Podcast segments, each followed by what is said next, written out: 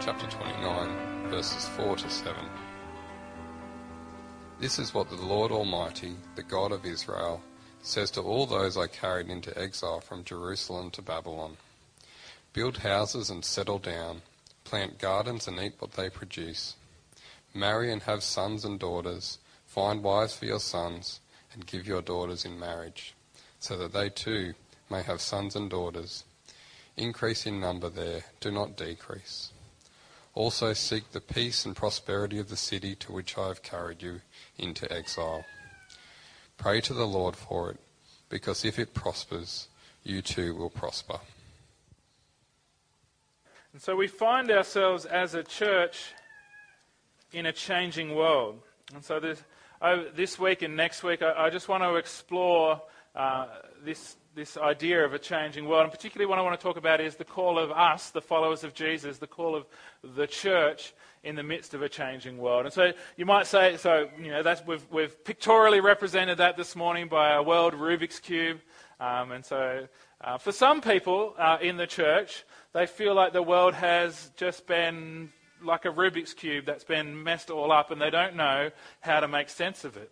Uh, we've put labels on this, and, and Christian scholars will talk about post Christendom, which is a reference to uh, 300 BC when Constantine, um, many debate his reasons, probably uh, political rather than a genuine turn to faith, decided, well, Rome's going to switch dramatically from trying to kill all the Christians to everyone has to be a Christian.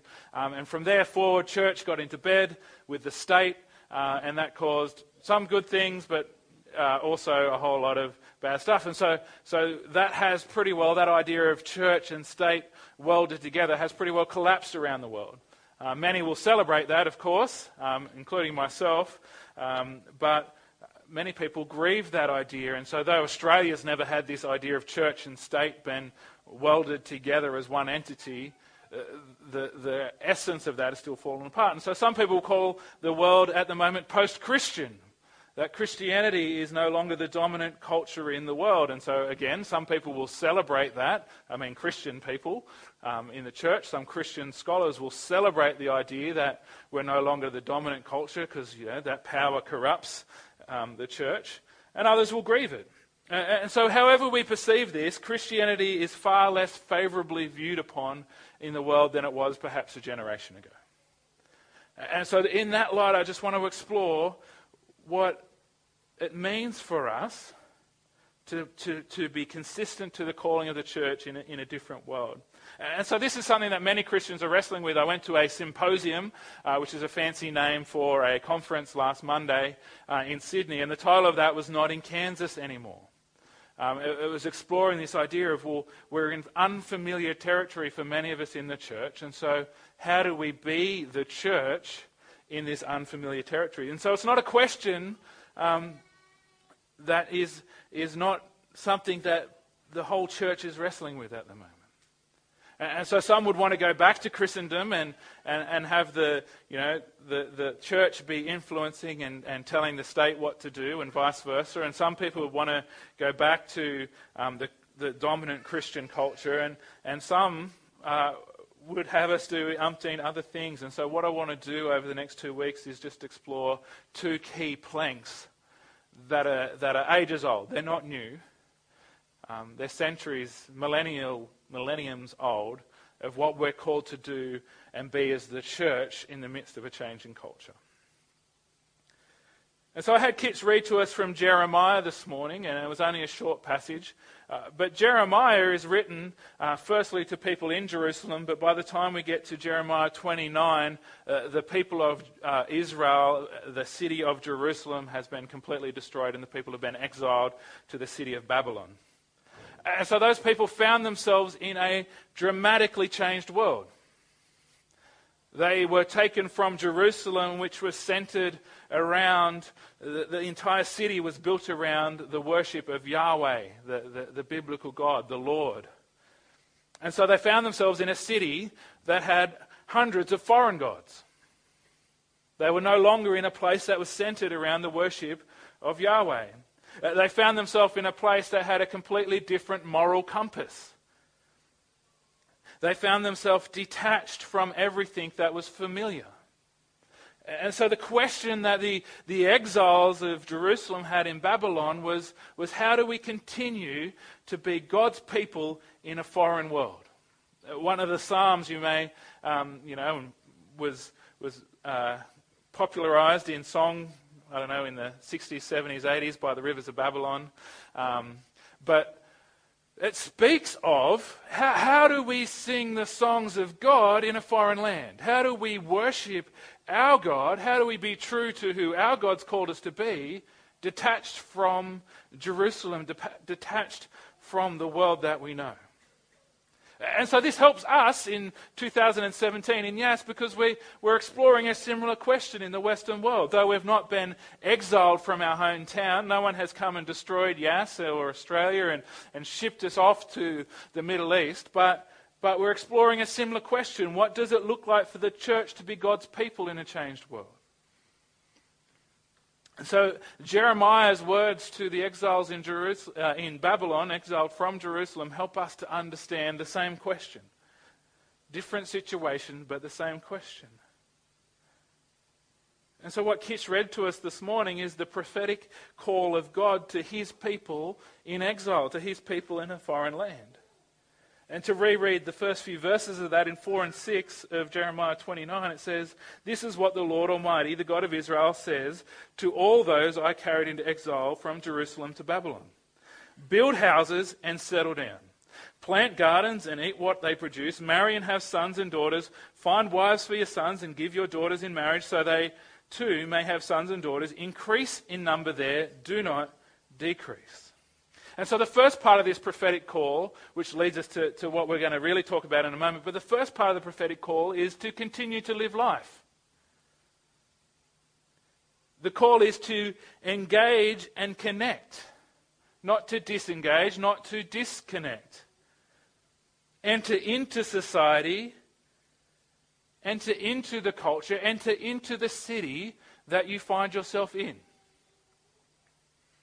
Because the temptation for many in the church, as we see ourselves in a, in a less church friendly culture, is to disconnect, to, to run away. There's been a book called the, the Benedict Option, which is essentially about, I haven't read it, but I've read the, the synopsis, essentially about, well, the church has found itself in an unfamiliar, unfriendly environment, so we need to disconnect and, and basically form Christian enclaves, Christian countercultures and, and wait for more favorable winds before we resurface from our holes in the ground. And we might laugh at that, but the temptation for us as followers of Jesus is to kind of do that. To see the world less friendly to, to a Christian worldview and so to hide away from it. And so the prophetic call through Jeremiah to those who find themselves in far more hostile circumstances than I can imagine we will see in the next decades in Australia for the church. The call is still engage and connect, don't disengage and disconnect. To live life, to enter into society, to enter into culture. But then the real kicker is in verse 7. This is, this is the, the heart of the call I want to explore on the church this morning. Verse 7 it says, Also seek the peace and the prosperity of the city to which I have carried you into exile. Pray to the Lord for it, because if it prospers, you too will prosper. And so God says to his people through the prophet, Seek and pray for the peace and the prosperity of the city. Now, those words, peace and prosperity, are actually the same word in Hebrew. They are the Hebrew word shalom. And so God says to his people in exile, pray for the shalom of the city. Work towards the shalom of the city because the shalom of God's people is bound up with the shalom of the city. Uh, so, what does shalom mean? Well, it does mean peace, it does mean prosperity, uh, but it means more than that, than any word that we could put in English. It means perfect peace. It means prosperity. It means welfare. It means wholeness. It means well being. It means healed. It means safe. It means secure. It essentially means everything as God intended it to be. And so the exiles in Babylon were called to be agents of shalom in the city of Babylon, in the empire of Babylon. They were called to be agents of perfect peace, of prosperity, of welfare, of wholeness, of well being, of healing, of safety, of security. They were called to be agents of shalom in Babylon, the city that had just obliterated their own city and carried them off into exile as slaves. They were called to be agents of shalom there. And God also says that the shalom of the exiles was bound up with the shalom of the surrounding city. As he, he says, there will be no peace and prosperity and welfare and wholeness and well being and healing and safety and security for you as God's people if there's that, not also that in the city that you find yourself in. That, that, that now that that the exiles from Jerusalem find themselves exiled in Babylon, that their destinies are bound up with the city of Babylon. One of the key biblical examples we get of, of this kind of living is Daniel, uh, who lives as an exile. And he became essential, like many other Jewish people, to the prosperity of the city. If we read through, through Daniel, which I'm not going to read through it this morning for the sake of time, but if you read through the book of Daniel, you'll see exiled people in Babylon who have become crucial to the functioning of the city. And Daniel and Shadrach, Meshach, and Abednego are just a few examples of that. Daniel becomes the second most powerful person in the empire of Babylon because he captured this message of seeking the shalom of the city he's been exiled to. But he did that while remaining devoted to Yahweh the Lord wholeheartedly and refusing to bow down to any other idols. In fact, uh, you may have heard of the phrase Daniel in the lion's den. Well, Daniel found himself in a lion's den because he refused to bow down to the gods of Babylon while still being crucial to the operating uh, the shalom of Babylon. And Daniel wasn't alone. Uh, Jewish people who were exiled to Babylon, and then Persia came and wiped out Babylon and became the empire that they were exiled to by default. Jewish people became translators and, and, and bankers and interpreters, which is kind of the same thing as translators, I admit. Uh, but they became crucial. They became crucial to the prosperity, the peace, the, the, the living of the, the empires they were, they were exiled to. And they did it not through teaching the world they were in Hebrew. They didn't teach the world around them how to speak Hebrew, they learnt Babylonian. They learnt Persian. They learnt the culture around them rather than enforcing the culture of Jerusalem upon Babylon. And so God called his people in a foreign land to be agents of shalom to the foreign land. And so I want to suggest this morning that that is the calling of the church in a changing world is that we are called to be agents of shalom. We're called to be agents of peace, of prosperity, of healing, of welfare, of safety. And in the New Testament, we find the early followers of Jesus picking up on this language and saying just that. If you've got your Bibles with you, I just invite you to flip to 1 Peter chapter 2. And because it, here in verses 9 and 12, Peter appropriates this language of exile and of being foreigners when he writes to the early church about how they're to live in the caustic environment of the Roman Empire. If you think that the world's becoming less favorable to Christianity uh, in our times, then nothing compares or is remotely like in our day, in, in the Western world at least, to the, the caustic environment of the early Roman, well, the early church in the first 300 years of the Roman Empire. The Emperor Nero used Christians as candles, essentially, to light up his festivities, put them in cages, and set them alight. There was wave after wave of emperors trying to outdo the previous emperors at how uh, torturous, how oppressive, how violent their behavior was to, towards Christianity. And, and so Peter writes to the church finding itself in a, in a hostile environment that, that still exists in some places in the world today, and we should pray for those Christian brothers and sisters who live in such an environment. But, but that is way beyond what we could imagine. And he says in verses 9 to 12 of 1 Peter chapter 2 But you are a chosen people, a royal priesthood, a holy nation, a people belonging to God, that you may declare the praises of him who called you out of darkness into wonderful light, into his wonderful light.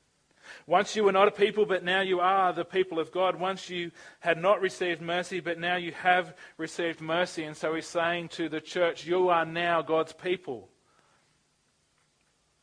And he says, Dear friends, I urge you as aliens and strangers in the world to abstain from sinful desires which war against your soul. And then he says, Live such good lives amongst the pagans, which here stands for all those that, that don't. Um, don't worship the Christian God, Yahweh, Father, Son, and Holy Spirit. So, so in this time, pagans would have stood for those who literally worshipped at a pagan temple. But for us, we, we can stand in here the word all who oppose the Christian faith. Live such good lives amongst those who oppose the Christian faith who oppose the church, that though they accuse you of doing wrong, they may see your good deeds and glorify God on the day he visits. And so Peter says to the church, You are holy and set apart, yet in, called to be engaged and connected. Peter says to the church that you are aliens and strangers. He, he grabs onto this exilic language and says, You find yourself in a world that is not ultimately your home because as followers of Jesus, we long for a different world to the one that we live in. We long for Jesus to usher in the new heavens and the new earth and, and, and for us to dwell with Him for all eternity. That is our true home. And so the world as it is at the moment isn't our, our eternal home. And so, so Peter grabs onto this exilic language and says, as aliens, as strangers in the world, live such good lives. Live such good lives that those who don't believe in God now result in praising God. This is essentially, in different words, saying that as the church, we're called to be just what the, the people of Jerusalem were called to be in Babylon. We're called to be agents of shalom in the world. We're called to be those who are agents of peace, agents of prosperity, agents of security and safety, agents of welfare, agents of healing in the world. The New Testament language for this shalom kind of drops out because it's Greek, and so the New Testament picks up this idea of the kingdom of God. Or another way of putting it would be God's rule and reign.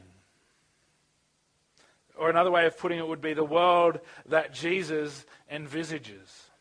We're called to be agents of the kingdom, and that doesn't mean using the, the kingdom language. It doesn't mean that we're called to dominate and rule over the world. We're called to be agents of ushering into the world the world as Jesus intends it to be. And so I just want to read this morning just to remind us of what the world as Jesus intends us to be will look like in the fullness when it comes the new heavens and the new earth from Revelation 21 1 to 5. It says, Then I saw a new heaven and a new earth, for the first heaven and the first earth had passed away, and there was no longer any sea. I saw the holy city, the new Jerusalem, coming down out of heaven from God, prepared as a bride, beautiful, dressed for her husband. And I heard a loud voice from the throne saying, Now the dwelling of God is with men, and he will live with them. They will be his people, and God himself will be with them and be their God. He will wipe away every tear from their eyes. There will be no more death or mourning or crying or pain, for the old order of things has passed away. He who sits on the throne said, I am making everything new. That prophetic vision of the future that is to come in Revelation gives us a picture of the world that, that Jesus envisages. No more pain, no more suffering, no more crying, no more weeping. All things restored to the way they are meant to be.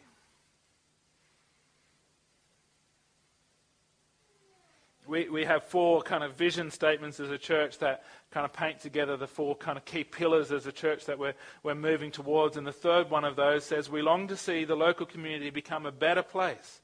We seek to actively bring the kingdom of God, and that doesn't mean we seek to actively rule over it. It's what we've been talking about. We seek to be agents of shalom into our local community and lovingly invest into the lives of people within it. We desire to influence and equip people towards positive personal change that impacts the whole community. That's, that's wrapping a whole bunch of words around this idea of part of our vision as a church, part of our calling as a church is to be agents of shalom in the, in the town, in the nation that we find ourselves in. And as that call to the exiles makes clear, that calling does not diminish or become diluted no matter how hostile the world may be or become to the church and to Christian faith. Even in Babylon, the city of exile, the, the people of God were called to be agents of shalom. Even in the, the Roman Empire in the first three centuries, AD or CE, depending on which historical reference you use. After Jesus, they still start at the same date, regardless of whether Jesus is included in that dating name. But even in the first three centuries of the church, which the, the might of the perhaps most powerful regime the world has ever seen tried to stamp out and destroy, even in that environment, the church was called to live such good lives to be agents of shalom into the world it found itself in.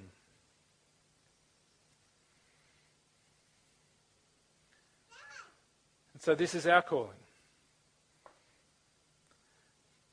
The world is far more favorable still for the faith that we have and the church that we are part of than, than either Babylon or the Roman world. But, but this remains our calling to be agents of shalom because Jesus, who we follow and who we worship, envisages a different world to the one we currently live in. He envisages a world where a child does not have to grow up without knowing that there's an adult who cares for them and affirms them and wants to spend time with them. We become agents of shalom because we believe in a Jesus that doesn't envisage a world that people live lives in isolation and disconnection. And so we, we, we build a sense of community and we offer to the community a sense of belonging and community. We believe in a Jesus who envisages a world without sickness and suffering, and so we pray for the sick. If we increase in boldness, we'll even pray for the dead to be raised if Jesus puts that on our heart, because that's what he called for us to do to heal the sick, to raise the dead, to cleanse the lepers, to cast out demons. But we do that because Jesus envisages a better world than the one we live in. We become agents of shalom because Jesus envisages a world apart from relationship breakdown. And so we enter into the mess of people's lives and relationships to be agents of peace and prosperity for their relationships.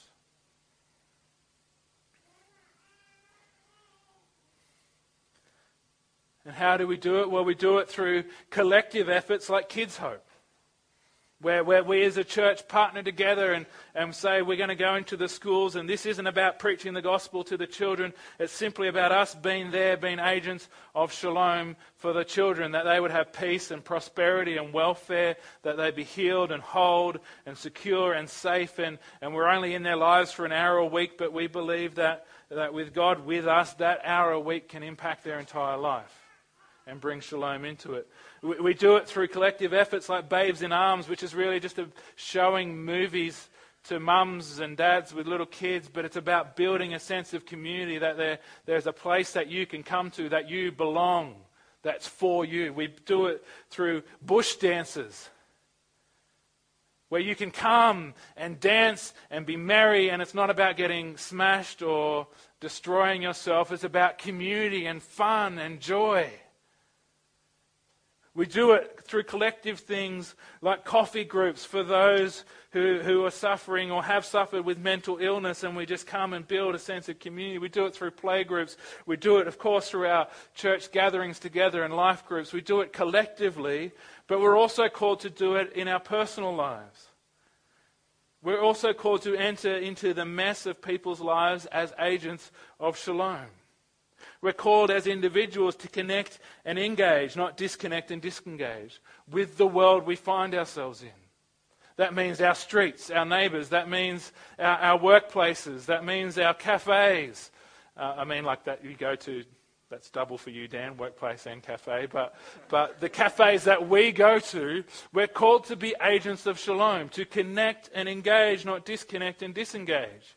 We're not called to be an enclave of followers of Jesus who, who separate ourselves from the world, who build a wall around us. We're called to be, to be a well that people come to and draw from, not just talking of this building, but as we go out. And we do all that following the example of Jesus, who in John 3:16 it says what? If you know a Bible verse, it should be that one. For God so loved the world that he gave his one and only Son so that whoever believed in him would not perish but have eternal life. We follow Jesus' example, but, but you may not know that the world or the Greek word cosmos in John is never used in a positive sense. In John's gospel, that word cosmos, which we translate world, is never used in a positive sense. It always is used not just to represent the literal world, to, to represent the brokenness, the sinfulness, the sickness, the, the ugliness of the world as it is. And so, the enormity of this statement, the profoundness of this statement that God so loved the world that he sent his son Jesus to die and to raise, be raised again on their behalf, the profoundness of that statement isn't that the world's so big, but that the world is so bad and broken and messed up, yet Jesus loved it so much that he would not just save it from afar, but enter into it in flesh and give his life up for it as the ultimate expression of love. So that now the scriptures will say, this is how we know what love is. That Jesus, while we were enemies of him, gave his life for us. And so we're agents of shalom, following the example of Jesus, not holding ourselves apart from the world, but entering into it in our own flesh and blood, in our own skin, walking into the broken places in people's lives to be agents of prosperity, of peace, of welfare, of security, of wholeness, of safety, of love, of creating a world around us that is the way that Jesus envisaged the world would be. Jesus is and was the ultimate expression of what an agent of shalom looks like, and we are called to follow him. so I'm going to invite our, our worship team to come up um, and lead us in song to finish off this morning. I'm just going to uh, invite those who are willing to stand, um, and we'll stand for worship in a moment when you're free to sit down. Hopefully, you know that. I've spent a while since I've said you're free to sit, stand, lie down, spin around, do whatever you want during worship. But you're free to do whatever you want as long as it's not impinging upon another person as you do it. But, but um, I just want to invite you to stand this morning uh, as I pray that God would shape us and empower us to be agents of shalom, to be agents of his rule and reign, to be agents of welfare, of prosperity, of peace, of perfect peace, to be agents of safety and security, to be agents of love in the world. And so I invite you to pray with me that God would empower us to be as the exiles in Babylon, to be as the church in Rome to follow that calling to be agents of shalom. And so let's pray.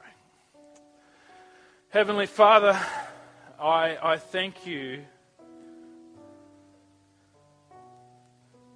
that we do have a much more safe and secure position as the church in the Western world, and particularly in Yass today, than many believers have throughout history, and many believers even today have.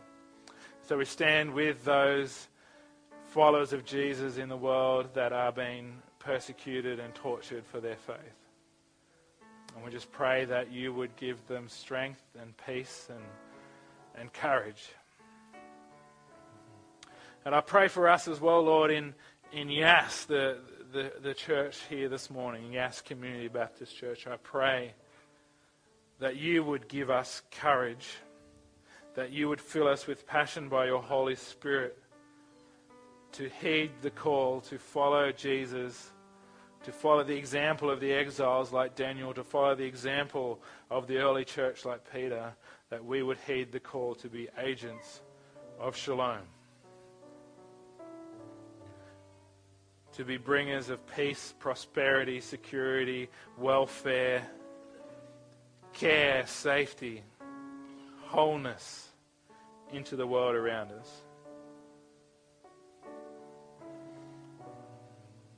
Give us the courage, give us the wisdom to be agents of shalom, Lord. And so, Lord, I pray that you would work through us, that you would create around us not a restoration to Christendom, not a restoration to the church dominating culture, but through humility as we walk and follow you. I pray that you would create around us true shalom, that there would be peace and prosperity in Yass.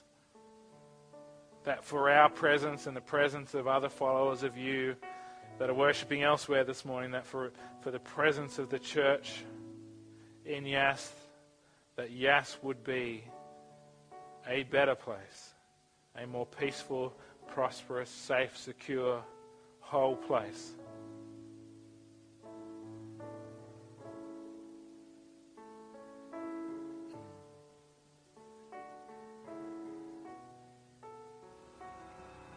In Jesus' name we pray.